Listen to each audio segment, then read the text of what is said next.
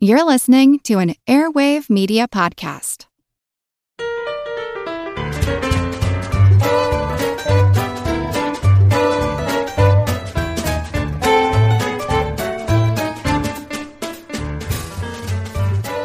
Anagram adoring, audio absorbing, awesome audience. Welcome to Good Job Brain, your weekly quiz show and offbeat trivia podcast. This is episode 35, and of course, I'm your humble host, Karen, and along with me are our bevy of brainy but bumbling beauties and bros. Nice. Thanks. I'm Colin. I'm Dana. I'm Chris. Uh, well, I have a little bit of uh, weird news that Oh, I that I came across this week, and I felt this was absolutely something you guys needed to hear as well. Uh, so I'm just going to read the headline of one of a sample of articles all around the same topic.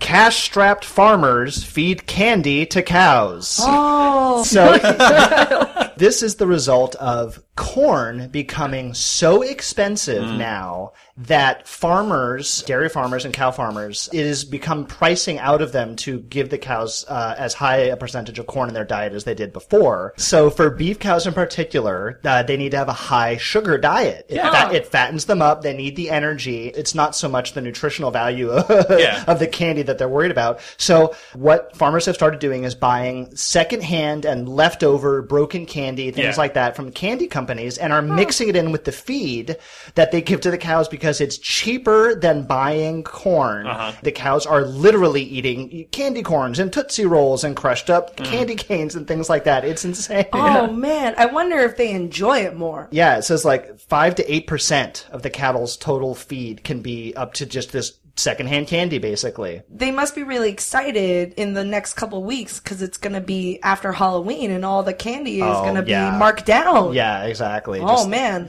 All right, and it's time for our general trivia segment, Pop Quiz Hot Shot. And here I have, I'm going to mash up two Trivial Pursuit cards, uh, random ones here. Okay. Get your buzzers ready, and here we go. First question, Blue Wedge Geography. What award ceremony is held each December at Oslo City Hall in Norway? Chris? The Nobel Prize Ceremony Awards. Specifically, Nobel Uh, the Peace No- Prize. Oh, Yes.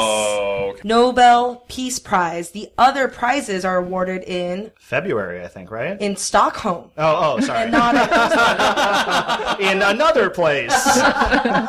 and pop culture pink wedge in Superman 3. What structure does Superman straighten after being exposed to red kryptonite? Chris. The Leaning Tower of Pizza. it is a Leaning Tower of Pisa. yes. Yellow wedge. On what show did Brad Pitt appear in a monkey suit? And this is multiple choice. Fear Factor, Jackass, or Punked?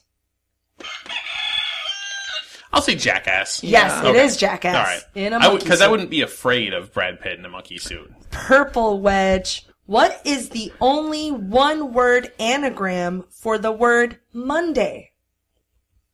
Let's see if Dana, the anagram Uh-oh. queen, can solve this one. The only one word anagram for the word Monday. Yes, the word Monday only has one anagram. Oh damn. M O N D A Y. Or down- On, on to me? it is Hold on, wait. Cheating. Yeah, no, only in your brain. Well, only my brain. It is. Oh, Nom day. it's uh, nomady, as in like a nomad. no, it is dynamo. Ah, Oh, okay. good one. Dynamo. Good one. That'd That be is- tough to do in a game of Trivial Pursuit. I know, it is. Green wedge for science. What common household appliance contains a magnetron, a part that was originally created for military radar? The microwave oven. Correct, the microwave. Orange wedge, very topical. Necco wafers, that's N E C C O, mm-hmm. Necco sweethearts, and Necco squirrel nut zippers. Mm-hmm. What does Necco stand for, which is a candy company? Is the New England Candy and Confectionery Company. I might have swapped the C's. It is close. It is New England Confectionery Company. Uh, oh, okay. Got So it. next Just co. C-O. Yep. Okay. Which, relatedly, that question and what you shared earlier, We've Colin. been dancing around it. Yeah, exactly. And and of course, this week being uh, the week of Halloween, this week's topic is on candy. Candy. Rock that candy shop. Rock that candy shop. Rock that candy shop, set it on fire. Run away, watch it burn. Smell the ashes in the auto. So immediately, my mind went to what was my favorite favorite candy to to eat all year round, and of course, uh, it was Cadbury cream eggs. Oh, all year round. All year well, round. I mean, I, well, I mean, I'm just You saying, sh- I, I can't imagine any other candy at any other time of year that I enjoy eating more. Easter time for me was always wonderful because Cadbury cream eggs. I've always loved to eat these things. And you know what's really awesome about Halloween is they also have they, they have the Cadbury cream eggs, but they're called Cadbury scream eggs. And Interesting. the goop is green, so it's like gross and ick factor or whatever. They're they're only available for a certain period of time. Does anybody want to go ahead and guess, or does anybody know the exact dates on which Cadbury cream eggs are available in Oh, stores? it's official. Uh, There's there official are. date range. Yep. Hmm. Hmm. I don't All even know right. when Easter is. Well, I know. Yeah. So I mean, Easter's one of those that fluctuates. I'm gonna guess March 15th to April 15th. So you're actually you're you're, February 15th. You're getting around there. They start selling them on January 1st, and Ah. the last day that they are on shelves is Easter Day. Whenever whenever Easter is that year, January the day after that, they stop supplying stores with them. The stores typically clear them out, and they're and they're gone. And they're off to uh, beef, Feeding cows. beef, co- Yep. yeah, yeah, beef exactly. cows, so you can have delicious Cadbury cream steak. um, If you don't know, a Cadbury cream egg is a hollow chocolate egg filled with fondant, is what it technically is. It's like the white and yolk of an egg, and it is runny and messy and delicious. Cadbury's has actually experimented with selling the cream eggs all year round, but what they've actually found is that the limited availability makes people buy mm. Yeah, more of I them believe course, it. I yeah. believe it. It makes it more special too. with that limited availability window, they actually sell as many Cadbury cream eggs as they do some of their other major chocolate bars that they sell all Year year, round. round. Mm-hmm. Yeah. I found out during this research that in the UK there's a bar called the Cadbury Cream Egg Twisted, which is actually a chocolate bar. Looks like a like a Twix basically, but the inside is the Cadbury cream egg filling. Yeah. Too much. That's that's taking the that's taking it too Mm. far. Because you know what? The, the beauty of the geometry of the egg is like when you bite it in half, you have two bowls. You have like a little bowl for hmm. all the goo. It's funny you should talk about how much is too much because around it was around 2006 that people started to notice something or they thought they were noticing something They were about getting fat. well that was Cadbury's explanation but what people started to notice was that they believed that Cadbury cream eggs in the United States had actually gotten smaller but you can't really tell because you know they had not been on sale for 8 months so you only buy them and you're like oh yeah Cadbury cream eggs wait a minute is this a little smaller than it was bigger. so here's the thing. If you went to Cadbury's website at this time, around 2006, 2007, they had a FAQ on their website, and the last question was, Q, have Cadbury's cream eggs gotten smaller? A, no, you're just grown up now. Oh, dang. So here's the thing. Sassy pants. Yeah. The eggs had gotten smaller. And the reason why, as Colin suggested, is that there are people who hoard Cadbury cream eggs. And one of them turned out to be, this is a sort of very famous thing that happened about five years ago, actor BJ Novak from The Office went on Conan O'Brien and he was actually a, a aficionado and hoarder of Cadbury cream eggs.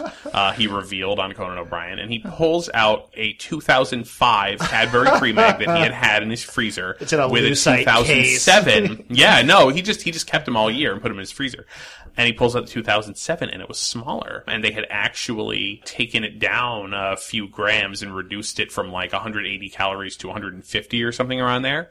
And yeah, and then Cadbury did in fact change their website to say like they were outed. we no in a very PR response that was just like we make changes to our products based on the desires of consumers, blah blah blah. It used to be like It almost used the to size be the of an size egg. of an egg, and Yeah. now they are actually smaller. Than that. They look like little, ah. not like quail eggs, but but smaller. It's I like been, how they're like, no, no, no, you're crazy. I have to say, my favorite part of the marketing is the commercials they have with the rabbit that makes the chicken noises. Right. Yeah, it's a little Right, rabbit right, going. Bark, bark, bark, bark. It just cracks me it up every year. grosses the me cat, out. yeah, the, the Cadbury Because bunny. I know what comes out of rabbits, like either baby rabbits or poo.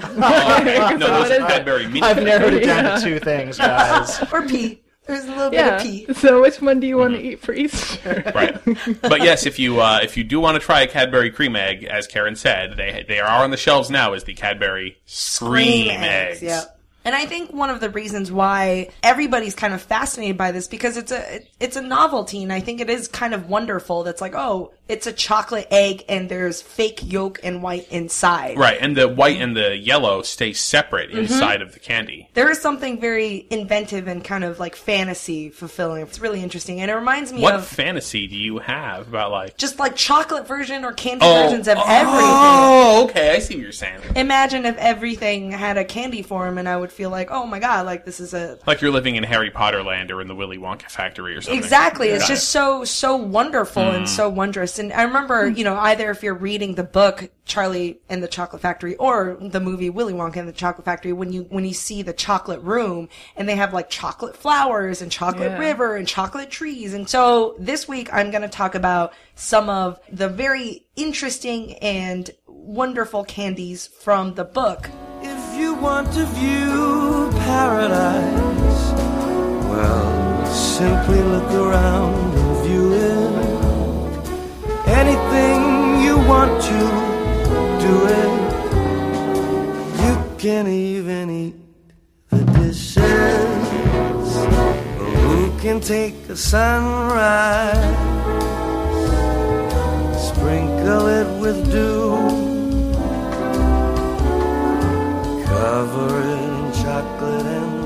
So one of the things in the book is what they call the strawberry juice water pistols. Doesn't that sound awesome? I know, it that sounds great. It sounds awesome. sticky. Sticky. I'll be Yeah. honest. It sounds Yeah. it sounds sticky is my first thought. You'll have like a sticky neck and it'll. Yeah, yeah. All I can imagine is having to clean that off. Maybe I'm a spoil sport.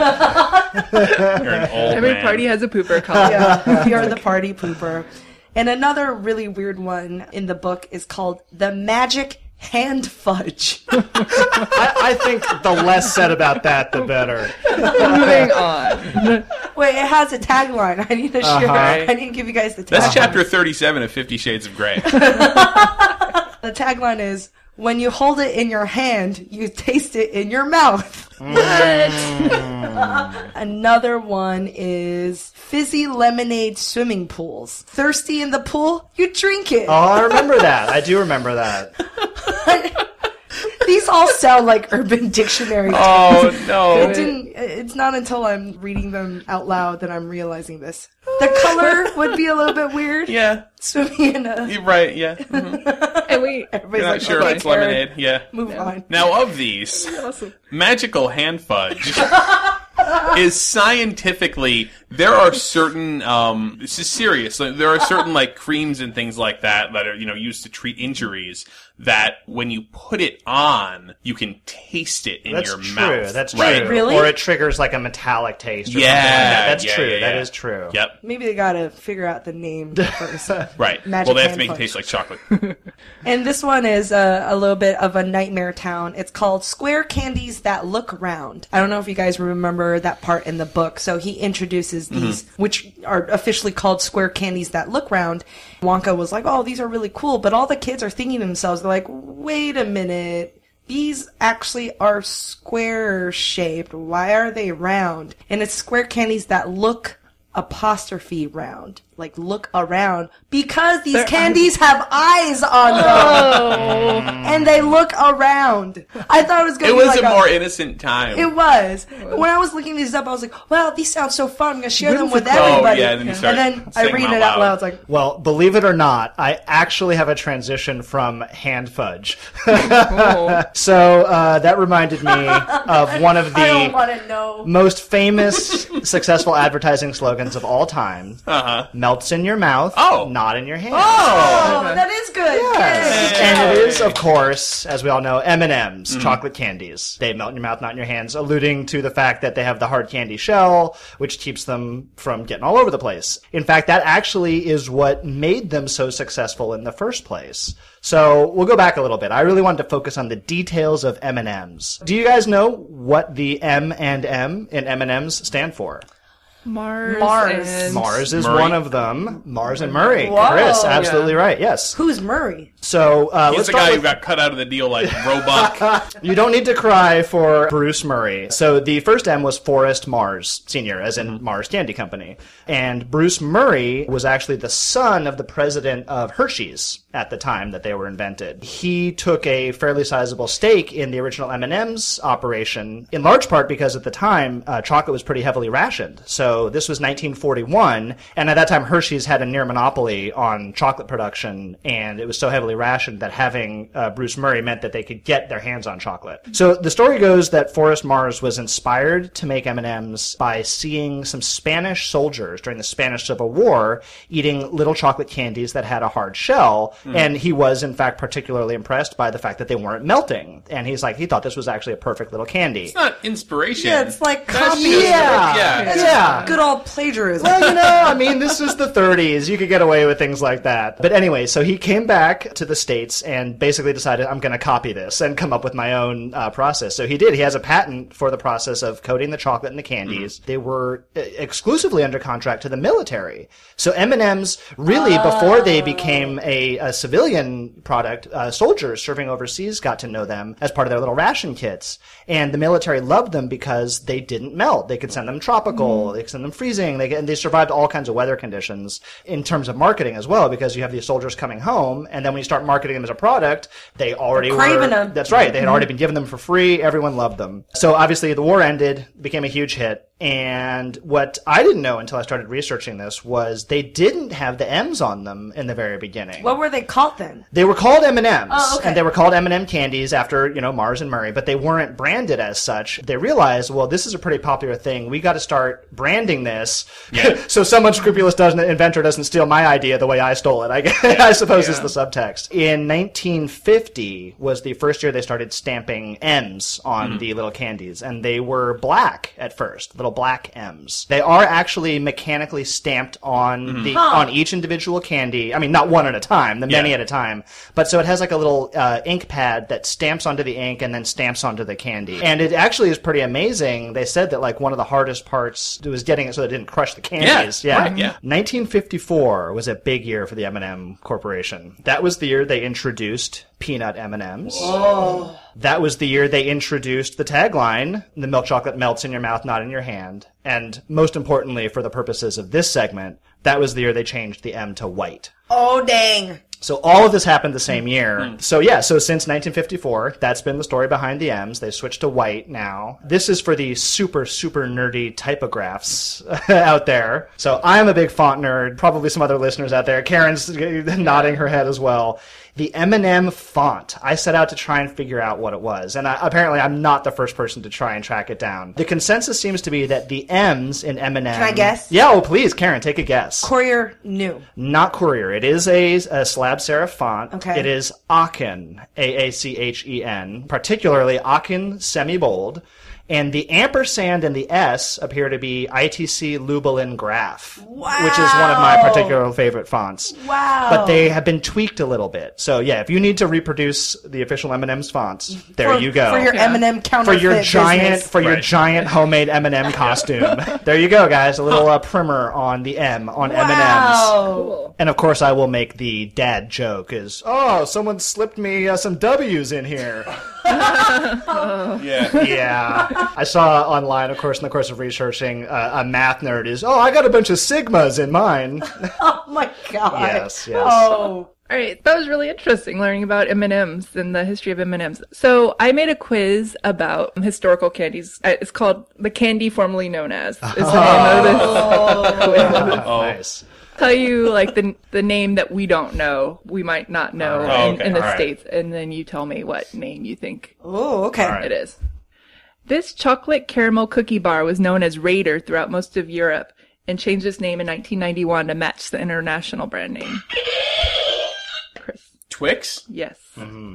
This candy bar was sold under the brand name Marathon in the UK and Ireland until 1990. Oop, oops, sorry. Oh, oh, oh. Did I get it? Did Yeah, I yeah, buzz it in? Karen. You got It's Snickers, Yes. which is interesting. In the States, they're bringing it back, the Marathon brand name, but they're making it into an energy bar. Ah. Mm-hmm. Like a nutritional energy workout bar hmm. with the same kind of components as a Snicker. In 1939, this malted milk candy was originally called Giants. Is it Whoppers? Yes. And I was like, oh, they both kind of mean big, right? Yeah. Giants and Whoppers. This candy from Germany was originally known as the dancing bear. Karen. Gummy bears! This traditional sugar confectionery gets its name from British slang for the word mouth. Uh, Gobstopper. Yeah. Ah, yes. We know them as jawbreakers in the US and Canada. This fruity hard candy was originally sold at ranch made ice cream stores. Jolly Rancher? Yeah. Oh. I'd always wondered what the ranch name was, yeah. Do you guys know what a tree's favorite candy is? Peppermint bark. Jolly Branchers? Yeah, Jolly Oh. These conversation candies were created in 1866 and used in weddings, and they often had witty sayings pressed onto them, such as "Married in white, you've chosen right," and "Married in satin, love will not be lastin'." Are they called conversation hearts or or Sweethearts. sweethearts? Sweetheart. Oh, okay. They're actually officially called sweethearts. yes. Yeah. Okay. This candy got its name from the German word for peppermint. Pez. Hmm. Yes. Mm-hmm. For do you know what the German word is? Pfezermins. Yeah. Fe- Pfeffermints. Pfeffermints. Pfeffermins. This candy invented in 1925 was originally called the Papa Sucker. Oh, Sugar daddy. Yes. Oh, I laughed for so long. Oh God. I was like, oh, that one's going to we the got to send this back to brainstorming round two. Uh, the name of this candy comes from the Spanish word chupar, which means to suck. oh. Those are uh, Chupa Chups Yes. lollipops. And uh, Dali did the wrapper. Yep. Yes, Yeah. that's Salvador right. Dali. That's right. Originally known as chocolate beans in 1882, these candies were renamed in 1937 and renamed again in 1977 due to trading standards requirements because the use of the word beans was felt to be misleading because they were chocolate. They were called chocolate beans. They were called chocolate beans. Is it I would say M&M's, but uh, uh, goobers or raisinets? Nope. Hmm. So, um, I mean, it's not Hershey's Kisses. No. is it M&M's? No, No. we talked about No. that. What are they? Wait, hold on, hold on, hold on, we can. It's not, Not- the Boston baked beans. Those aren't chocolate. Chocolate. Mm-hmm. Chocolate beans. It was renamed in 30s and 70s. Mm-hmm. Smarties? Yeah. Yes! Oh, really? I am one. Yeah. I did not know They that. they were called Smarties chocolate beans and then just Smarties. Huh. Yeah. Cool. Good job, you guys. Yeah. All right.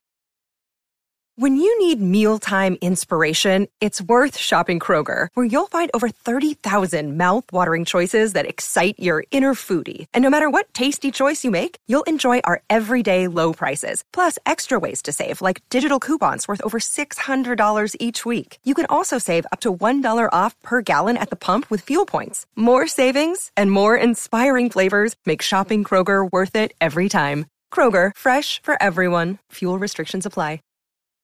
This episode is brought to you by Reese's Peanut Butter Cups. In breaking news, leading scientists worldwide are conducting experiments to determine if Reese's Peanut Butter Cups are the perfect combination of peanut butter and chocolate. However, it appears the study was inconclusive, as the scientists couldn't help but eat all the Reese's. Because when you want something sweet, you can't do better than Reese's. Find Reese's now at a store near you. Completely coincidentally, I had actually done some research on gobstoppers, aka jawbreakers. Yes, random fake candy in the Willy Wonka books, uh, but the most famous one, uh, which was also in the movie and in the book, was the everlasting gobstopper. Yep. Mm-hmm. And as we now know, a gobstopper. Now this this actually kind of threw me for a loop because I was looking up Wonka candy and found that there was actually something called a gobstopper, and I was like, wait a minute, oh, this is a real thing. Oh, before okay. Bef- the, the book or the story. yeah, yeah, yeah. I mean, that's it's an actual Because the, the magical part was the everlasting part. Right, right, right. right, But in the U.S., we don't have the word gobstopper, so it was just sort of like, oh, although that also sounds fanciful and ridiculous. It Well, I, does, I it remember does. some grown up at the time explaining to me what it meant. and- Right, that it was in fact a jawbreaker, Right. and it means it means the exact same thing. Either you break your jaw because you try to bite it because it's so hard, or it, it stops your gob or your mouth because you, you can't bite down on it. And so I decided to find out some things about jawbreakers, and they're actually really, really fascinating candies. Very, very simple, but utterly fascinating. So Willy Wonka's version, of course, would never run out. It was everlasting. You could. This you is could- like for poor kids. no, for children with very little pocket money. Sorry. Poor kids. You could uh, have it in your mouth forever and ever and ever and ever and ever, and it would never get any smaller. That is why kids would buy jawbreakers because they would last a really long time. They would make some that would actually last like days. wow. Yeah. Right. One of the reasons why this is true, it's not just because it's just a giant solid ball of pure sugar. It's because of the, the process that they use to make it. And you're not like just pressing sugar together into a ball. Like you have a big rotating pan. It's, it's like making a pearl. Yeah, and it's, It's like, like- and it's like constantly rotating. Yeah. right? So yeah. a pan that just goes around and around and around. You dump in grains of sugar and then just like Snowballs ladle into big. you ladle ah. liquid sugar into them and it coats the and it coats the grain of sugar and then more liquid sugar and it coats it again and it coats it again and it coats it again it can take weeks to really mm-hmm. to make them in the classic way Wow. because it's just tiny layer after tiny layer, right? Yep. And then tiny layer becomes tiny layer becomes tiny layer becomes tiny layer and then and you get a actual like large golf ball size jawbreaker. But really the the making of a jawbreaker is like the making of a pearl, just like the constant, Yeah. you know, rotation of one grain of sugar. What happens then is if you if the sugar that you're ladling in there, the liquid sugar is different colors, you get this rainbow effect Yeah. of the jawbreaker. So if you were to slice it in half, you'd see all the concentric rings of sugar. Mm. And I did. Or, I did you that as a kid. Oh yeah, my friend. I mean, because it was. It How was, did you even break it in half? Well, sometimes you just throw it down or break it, or we would literally Yeah. get, get our hands on a hacksaw and cut Yeah, through if you them. threw it, very on the pleasing. ground yeah. or something, yeah, you could you could smash very it. Right? scientific kids. You can't get impatient and just bite through them. Like that's why they lasted all that time. You couldn't just go, oh, you know, whatever, and just bite it. You can't. You have to just keep working at it with just your saliva, basically, and, and and it would change color. End of the day, just put it on their bedside table and then put it back in because like Well, and periodically you need to take Yeah. it out of your mouth to check what color it's at. Of course, too. yeah. yeah, yeah, So it would just be endless entertainment, and of course, because it was made out of sugar and nothing else, they were cheap. But big but, there's something very interesting about the way that these things are made, uh, which gives them very interesting properties. In 2003, there is a police report about this you can find on the Smoking Gun. Right, they have the, the original document. A nine-year-old girl had a jawbreaker. She left it on a, a table, apparently sitting in the sun for a few hours, and then went back to get it grabbed it and was going to put it into her mouth. And as she was doing that, squeezing the jawbreaker, it exploded. Oh. It exploded and melted candy came out of the jawbreaker and got into her face and like severely burned her face. Not oh just, I don't think it disfigured her, but you know, got bad burns on her face. Oh, oh. Didn't really understand why this would happen. You know, they're thinking like, oh my god, is it like what's what's in these jawbreakers? Right. You know, hmm. as it, But it's not really as the it, chemical. It wasn't a chemical in the jawbreakers. It was just, just a ball of sugar. As it turns out, Mythbusters ended up doing an episode on this because there was this sort of urban myth that if you heat a jawbreaker, a jawbreaker could explode. And it's like, well, why would it explode? Yeah, why wouldn't it just Why melt? would it just or- melt? Yeah, yeah. Exactly. What Mythbusters found out was that the many, many, many, many, many tiny layers of sugar, what it causes is they said a, a temperature differential. So if it heats up, the inner layers can actually heat more than the outer layers or heat up faster because of the way that it's structured. Mm-hmm. And what you then get is a piece of candy that you can pick up because it maybe just slightly warm to the touch. And the outer layer is cool fast. The outer layer right? is cooled down, right? And so you pick it up and it's cool. But then what you have is you have a ball of hot molten 225 degree sugar that can explode Right, in and your as mouth. things heat up, pressure increases as well. So Yep. Yep. They tried this on Mythbusters, and one of the hosts actually burned himself because they heated up a jawbreaker in the microwave. And you can do this, and you shouldn't, but you, but you can. Please don't. Heat up a jawbreaker in the in the microwave, and then put it in a vice or something like that, wearing you know proper safety protection, whatever. Give it a little squeeze, and just lava will just start Oh pouring my out of god, this thing. Like a candy grenade. Yeah. so I know kids listen to this show, so be be careful with those jawbreakers. Make sure you don't leave them in the sun. Yeah, or Please on a radiator. Do not put them in the microwave to see if they'll melt, and then take them out of the microwave and go, "Oh no, it didn't melt." Oh man. Wow. Well, that's a good public service announcement right there. Right. You talk about the jawbreakers, and the whole point of the candy is, you know, prolonging it because you can't take the shortcut, as you say. That's right. So I want to talk a little bit about one of my favorite candies, which part of the whole brilliant marketing is that you cannot resist taking the shortcut.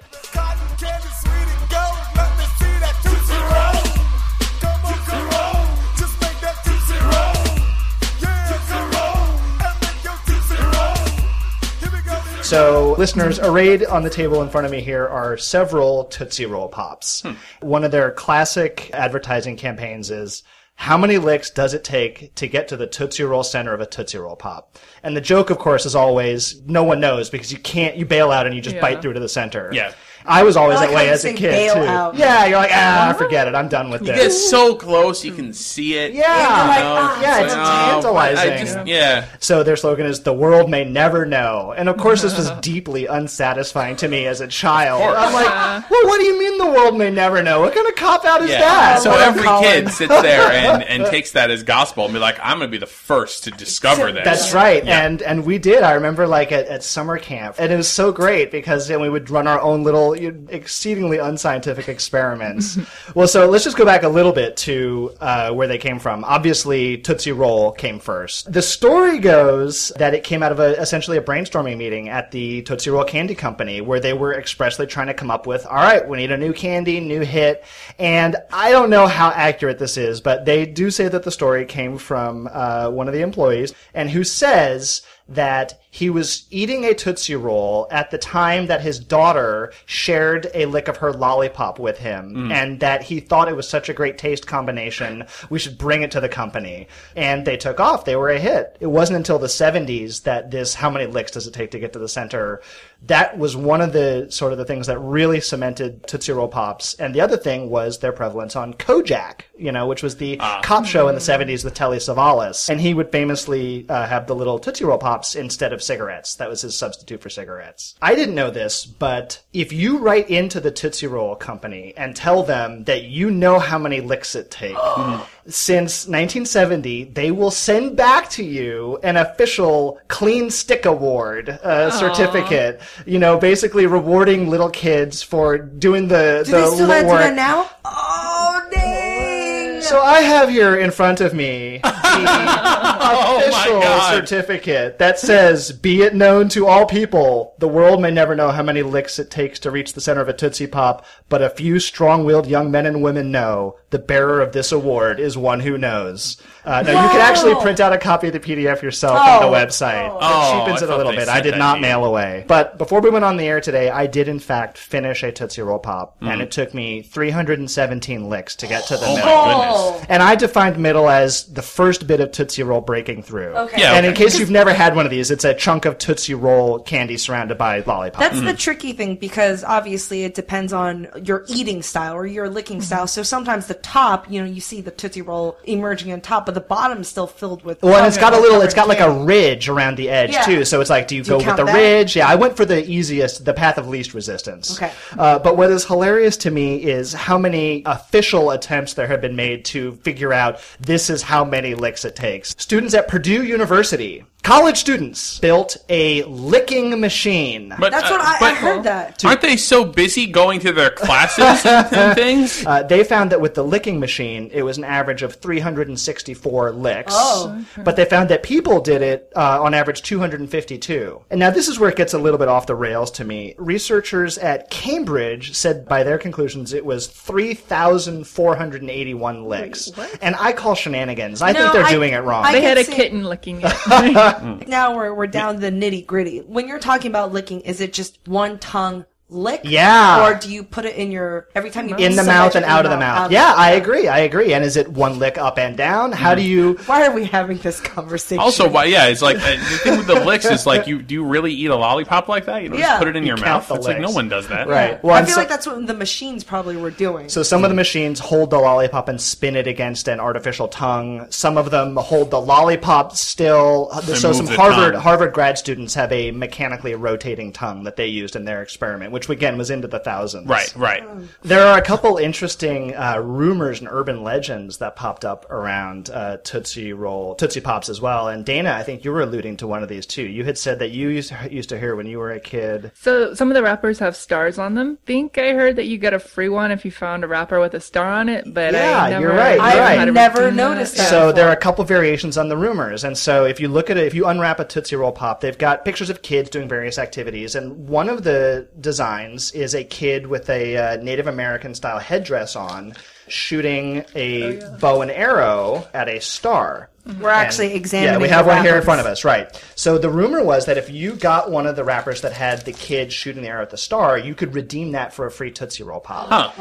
And another one went that if you could get a wrapper that had three consecutive circle logos, that was also redeemable for a free pop. So apparently this was really widespread all over the country. This was never official. The company never had anything to do with this, but local merchants and retailers would on their own Oh. decide to support this cool little Yeah, urban sure. legend among kids because of course it makes sense. They're going to come back to your store. Of course. My first thought was, well, I would just stand there and unwrap them and then rewrap them. But again, course, yeah. this is something that the company decided to adopt and embrace. So if you write into the company, you know, trying to claim your pop or whatever, they will send you, uh, since the 80s, the Legend of the Indian Wrapper, which is a possibly not politically correct name, but is a little story basically about That is this legend cool. as a consolation prize. That is cool. And again, I like when companies will just take on these things that pop up around them and embrace them rather than just They won't send you the free pop. they They'll won't just send you a free a- pop. oh. This one is so close with the three circles on the wrapper. It's it's not it's not quite there. Yeah, yeah. Uh, well, so out of it's out of the four close. Tootsie Pops we got in front of us, only one of them it looks like would qualify for the freebie. Oh well, yeah, because one has the star on it. That right? is cool.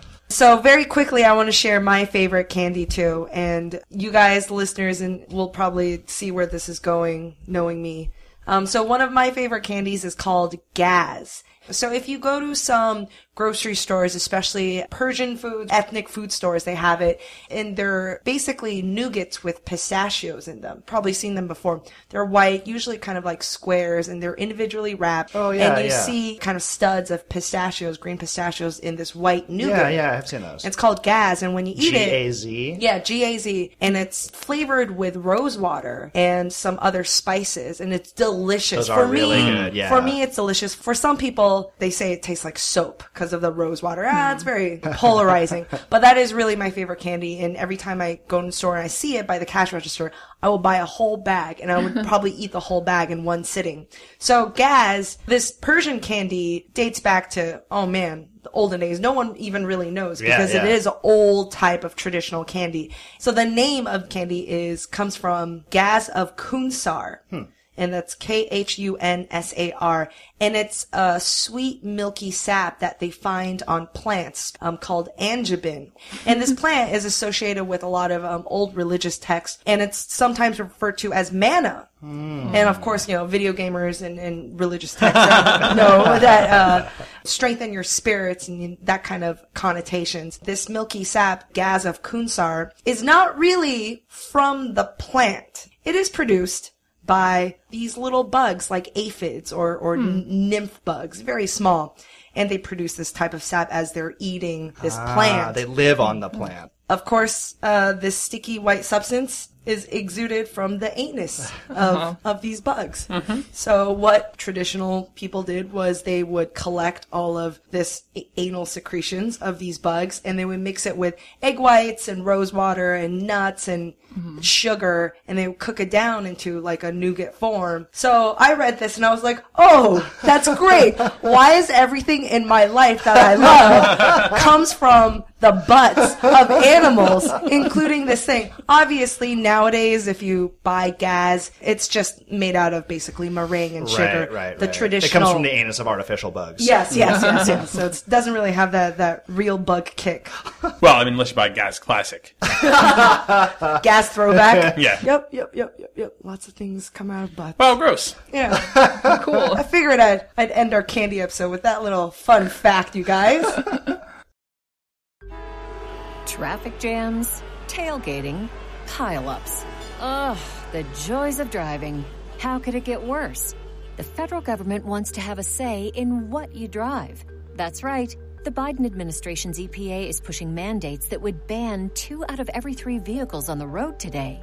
Don't let Washington become your backseat driver. Protect the freedom of driving your way. Visit EnergyCitizens.org. Paid for by the American Petroleum Institute. All right, so it's time for our last quiz segment. So this is quite a special quiz segment because Nicole from Kentucky wrote in. She told us that she's a big trivia nerd and so is her boyfriend and his name is Josh. So Nicole and Josh are very, very big trivia people in Kentucky where there isn't a lot of pub trivia and that's why they enjoy our podcast so much. And uh, she wrote in to tell us that their anniversary is on November 1st and thought that maybe it'd be cool if we could dedicate a segment uh, for their anniversary. And here we are. They're very into comics. So, Colin, you prepared a very special comics quiz for all of us and also for the listeners, but especially for Nicole and Josh. Going out to you guys, Josh. All right, uh, comic book quiz, and we're gonna do this a little bit differently from a regular quiz. I've given you guys pads here. You're all gonna write down your answer, and then we're gonna score you guys as we go, and then there'll be a tiebreaker at the end. Oh, wow. So- this is like real pub trivia. I know with comic books, this is always tough. Of too hard, not hard enough. I think I've tried to get a good balance here of questions for you guys. All right, so remember, don't shout out or buzz in. You're gonna write down your answers. Okay. right, here we go. Specifically, what type of radiation was responsible for turning Dr. Bruce Banner into the Incredible Hulk? And in the comics, they always rendered this type of radiation as green. All right, ready? Answers? Dana says gamma. Chris says gamma. Karen says gamma. Correct. Yeah! Gamma radiation. That's right. In the Batman comics, what is the name of Gotham City's asylum for the criminally insane? Yaps, easy. All right. Karen says Arkham. Dana says Arkham. Chris says Arkham. That is correct. Arkham Yeah! Asylum for the criminally insane. Thanks, A video games. Frequently home to the Joker. So even if you've never read a single issue of Batman, the name Arkham might sound familiar. So tell me, Arkham is inspired by the works of what 20th century author? And think about the kind of place it is, the atmosphere it has. Oh my god. All right. Answers up. Dana guessed George Orwell, not a bad guess. Oh. Karen says Edgar Allan Poe, not a bad guess, but Chris is correct Oh, with H.P. Lovecraft. Darn it. Yes. I should have thought. The Because there was a board game called Arkham, Arkham Horror. Horror. Yes, that's Oh, right. right. Yes, the creator of Cthulhu mythology and all of yes, who, who which set a lot of his tales were set in the fictional town of Arkham, Massachusetts. I'm so ashamed of myself. Oh. In Iron Man's debut appearance in 1963, protagonist Tony Stark builds his armored suit while imprisoned in what foreign country?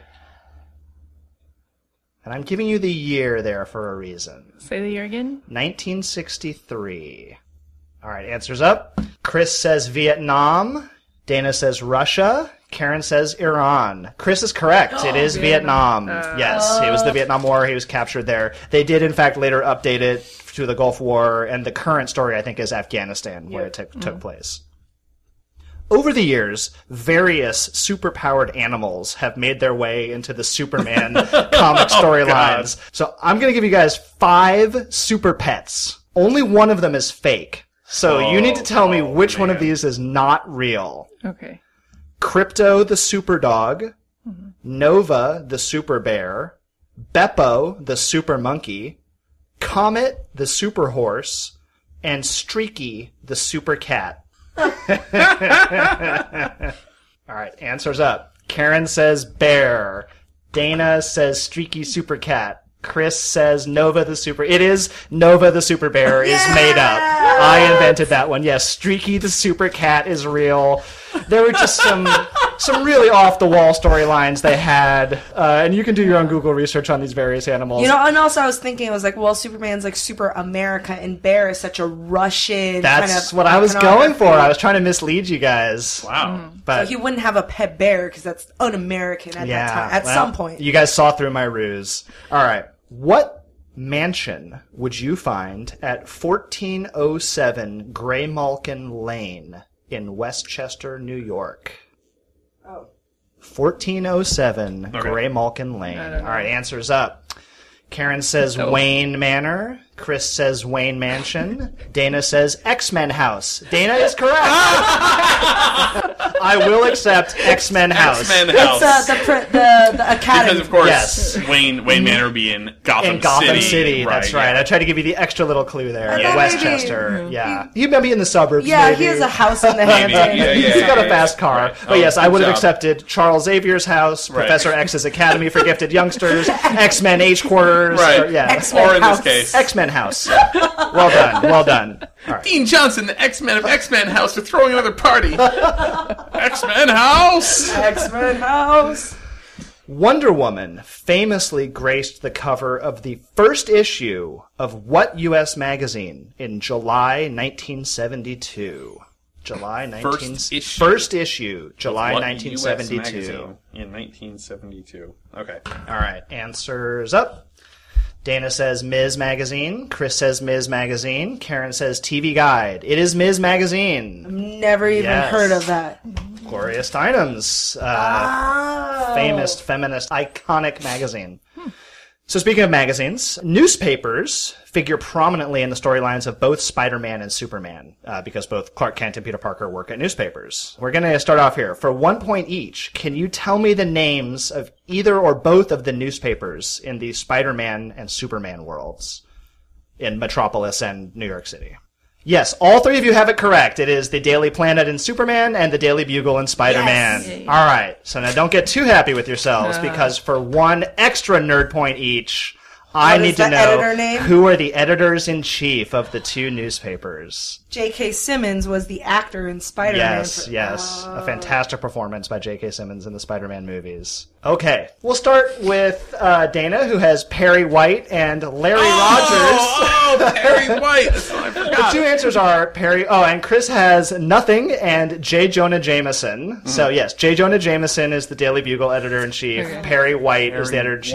White. Don't call me cheap. Oh. and Karen has put Hugh Jass and Hugh cares. All right, well, coming down to the finish here, it's close. So I will make this last question three points, just to make it uh, anyone's game here. Okay. So one thing that a lot of these heroes have in common, Superman and Spider-Man and Wonder Woman and Iron Man, is that they all made their debuts in anthologies. Out of these characters we've named, only Incredible Hulk debuted in his own series. So Superman debuted in Action Comics number one, June 1938, which, as I say, was a mix of hero and crime and sort of light comic stories. It was a 64 page anthology. So, including the Superman cover story, how many features were there in Action Comics number one? And this will be closest to gets the answer. Wow. I will even tell you Superman was 13 pages out of those 64. Hmm. There were some features that were only a page long. Hmm. All right. And numbers up. Chris. hold on, hold uh, on. Oh, okay. Karen, I think, is preparing two answers here. She's writing a paragraph about it. Numbers up. Chris says nine. Dana says 19. Karen says X Men House. It is X Men House. That's amazing. I think your real answer, though, was the right uh, You Oh. put 10. You were the closest. Actually, there were 11. Oh. There were 11 features. So I'm going to give Karen the three points. Not that it matters. And I'm throwing all the points away. uh, Chris does, in fact, win, for those of you who had money riding on the game. So well done. Good job. And I hope That that, was was, an calls. adequate anniversary present. No Watchmen, no Judge Dredd. I, you know, I, No Calvin and I wanted to keep it for people who may not be comic fans. Constantine? Yeah, you know, could have gone a lot of ways. Good job, guys. Yeah. Thanks, yay. Job. All right, and that is our show. Thank you guys for joining me. Thank you guys, listeners, for listening in. Hope you guys learned a lot about candies, and well, hopefully you guys all have a good Halloween. Mm-hmm. And uh, you can find us on Zune Marketplace, on iTunes, on Stitcher, and also on our website, which is goodjobbrain.com. And check out our sponsor, bonobos.com. And we'll see you guys next week. Later. Bye. Bye.